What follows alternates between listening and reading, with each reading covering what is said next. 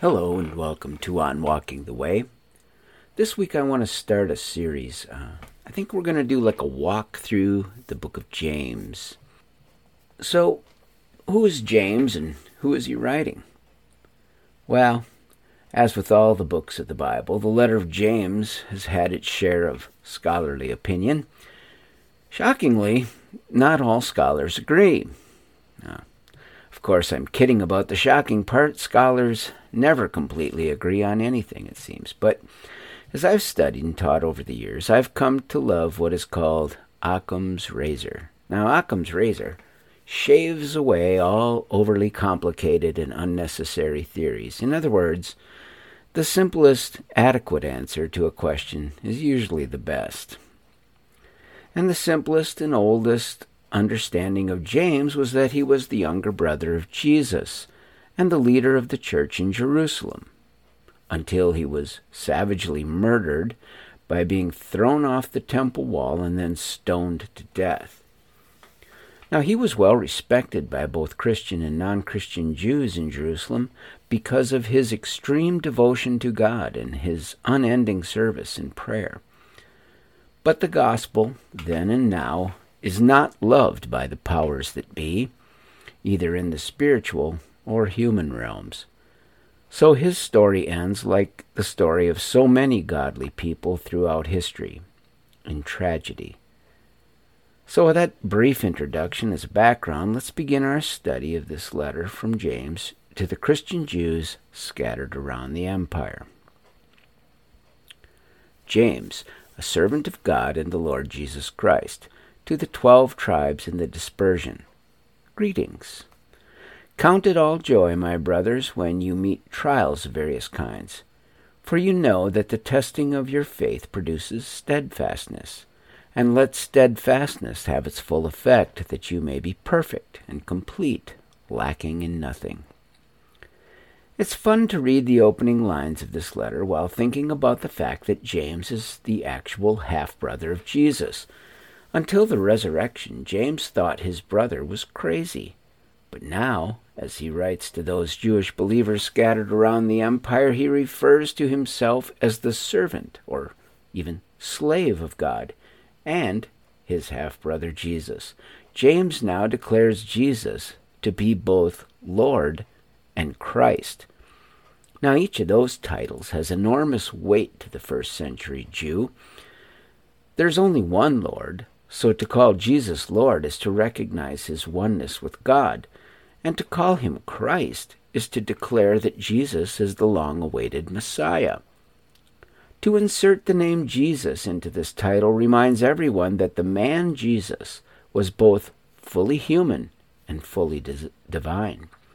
These claims got Jesus killed and eventually led to his brother's death as well.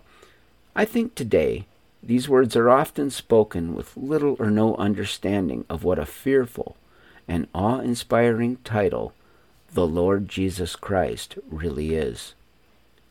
Take some time today and let the full weight of the truth that Jesus is both Lord and Christ sink in. As Lord, his authority knows no bounds, and as Messiah, he is destined to rule the earth forever. His resurrection declared his victory over death and all the powers of evil.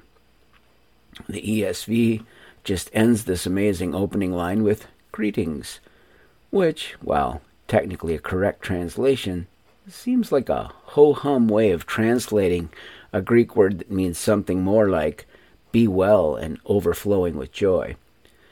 The longer, more literal translation seems to me to be a much more appropriate ending to that introduction than simply saying greetings.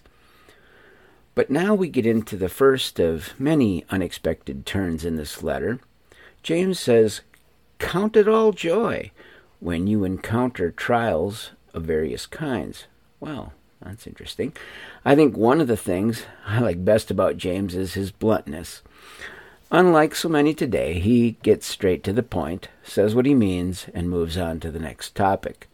Suffering, trials, temptations are not words we would ever use to describe joy. But James simply says we should think of all those things as joy or at least as the road to joy, because when our faith is tested, we learn steadfastness. And it is this steadfast faith that James describes as the true source of all that we need to be perfect and complete, and lacking in nothing. James lived a life of poverty in constant service at the temple, in prayer and piety. So we need to understand what it means to him to be lacking in nothing. The very first lines of this letter, James is already teaching on the value of things in the kingdom relative to the value of things in the world. This is a theme he will expand on in many ways as he progresses through this short but powerful letter.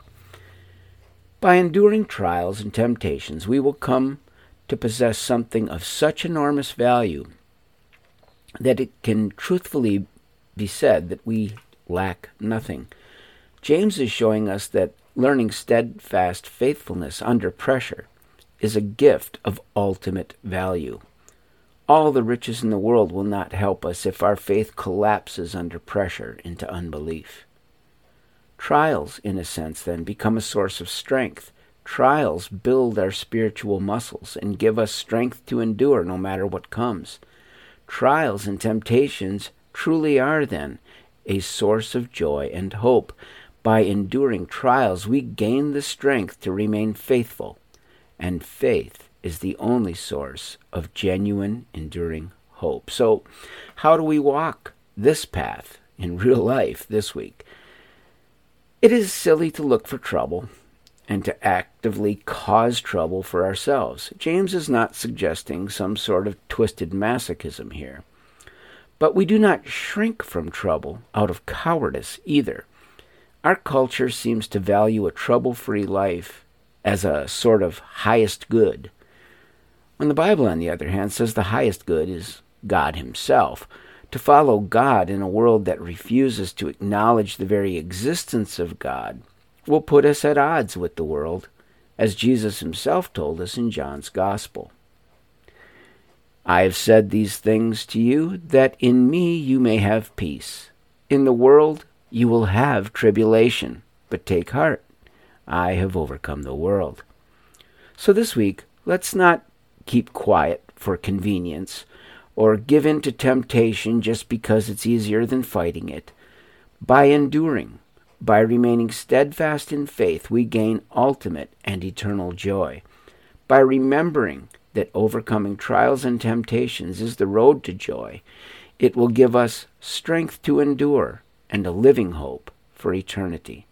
Let's help each other remain faithful under pressure this week and make the world a little bit more joyful and a little bit more hopeful. Have a great week.